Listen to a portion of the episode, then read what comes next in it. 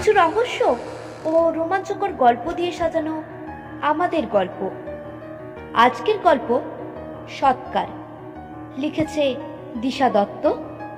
গল্প পাঠে কথক অর্থাৎ সমরেশবাবুর চরিত্রে সৌভিক, দয়ালাল মজুমদারের চরিত্রে সুমিত, গল্পের সূত্রধার আমি দিশা এবং সমগ্র পরিচালনায় সৌম্যদেব।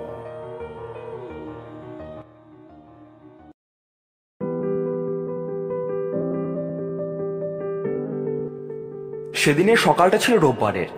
তাই বেশ অনেকক্ষণ ধরে একটা অলস ঘুম দেওয়ার ইচ্ছা ছিল। কিন্তু এই ঘুম কাতুরে মানুষটার কপালে সেই সুখ যে সহ্য হবে না তা মনে মনে ভালোই আন্দাজ করেছিলাম। বলা বাহুল্য। হলোও তাই। তখন প্রায় সাড়ে নটা বাজে। হঠাৎ শুনতে পেলাম কলিং বেলের আওয়াজের সাথে বেশ পরিচিত একটা কণ্ঠস্বর।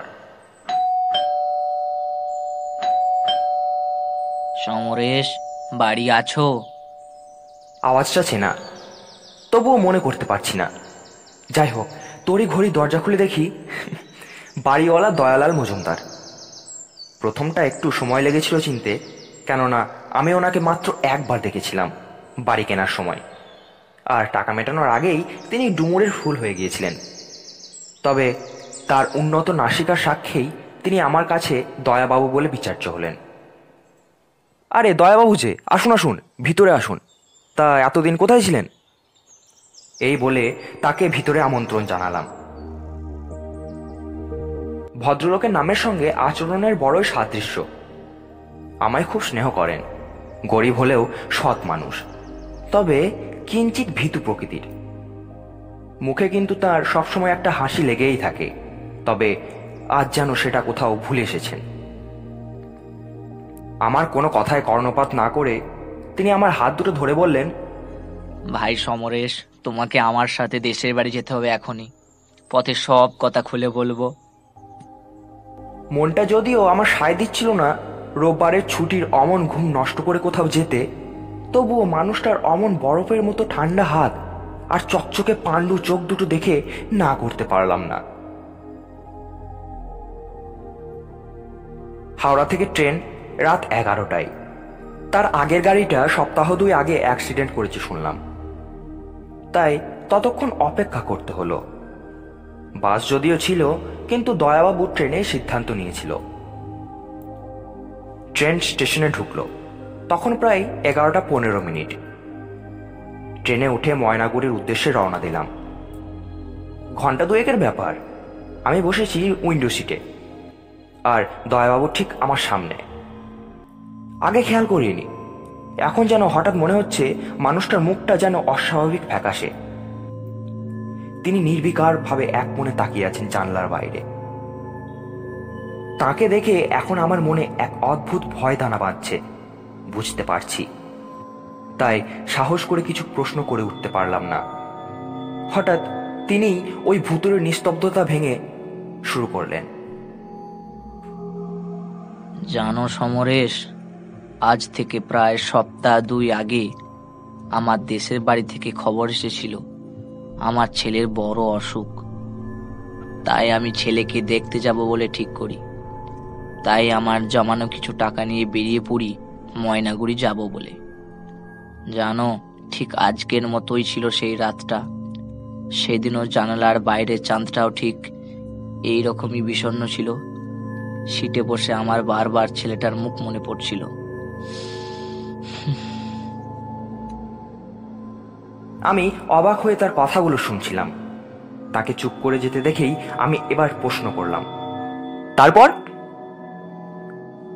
তার মুখটা যেন আরও ফ্যাকাশে হয়ে উঠেছে। তিনি বললেন, তারপর একটা খুব জোর শব্দ।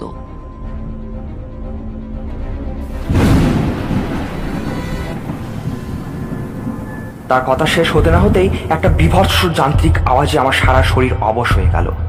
মনে হলো কোনো এক অপার্থিব অন্ধকারে আমি তলিয়ে যাচ্ছি।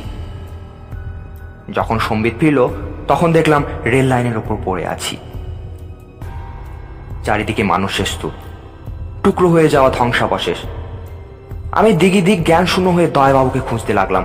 হঠাৎ সেই মানুষের জঙ্গল থেকে ঠান্ডা একটা হাত আমার আঁকড়ে ধরলো। তাকিয়ে দেখি দয়াবাবু। তাকে দেখা মাত্রই একটা ঠান্ডা স্রোত আমার মেরুদণ্ডটাকে অবশ করে দিল। কি বিভৎসতার মুখ, যেন তাজা রক্তে ভেজা। চোখ দুটো কঠোরের মায়া ত্যাগ করে বাইরে বেরিয়ে এসেছে। আমার তখন পেটের ভিতরে সব নাড়ি ভুড়ি যেন তালগোল পাকিয়ে গেছে। মাথার ভিতরটা ঝিমঝিম করতে লাগল। শুনতে পেলাম দয়াবাবু তখন বলছেন, সমরেশ তারপর সেদিন আর আমি ময়নাগুড়ি যেতে পারিনি। তার আগেই আমি দশটা ট্রেন দুর্ঘটনার শিকার হই। সে খবর কেউ জানে না।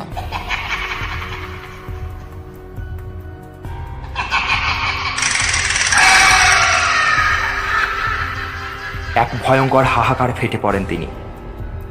আমি তখন চমক ভেঙে বলি, আপনি আমার কাছে কি চান? কি চান আপনি আমার কাছে? এই জায়গাটার নাম দিনেশপুর।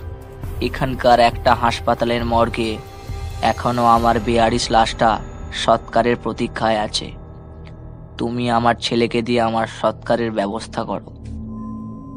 আমি সম্মতি জানানোর সঙ্গে সঙ্গেই আবার এক শূন্যতা আমায় গ্রাস করল। চোখের সামনে তীব্র একটা আলো। যখন স্বাভাবিক হলো, বুঝলাম আমি দাঁড়িয়ে আছি দিনেশপুর স্টেশনে।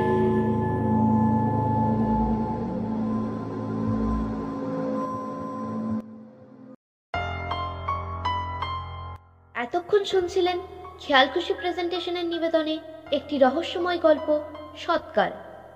গল্পটি যদি ভালো লাগে, তাহলে অবশ্যই লাইক করে দেবেন আর আপনাদের মতামত কমেন্ট বক্সে জানাবেন। প্রতি সপ্তাহে এরকম রহস্যময় গল্প পেতে আমাদের চ্যানেলটি সাবস্ক্রাইব করুন। দেখা হচ্ছে আগামী সপ্তাহে কোনো এক রহস্যময় গল্পে। ধন্যবাদ।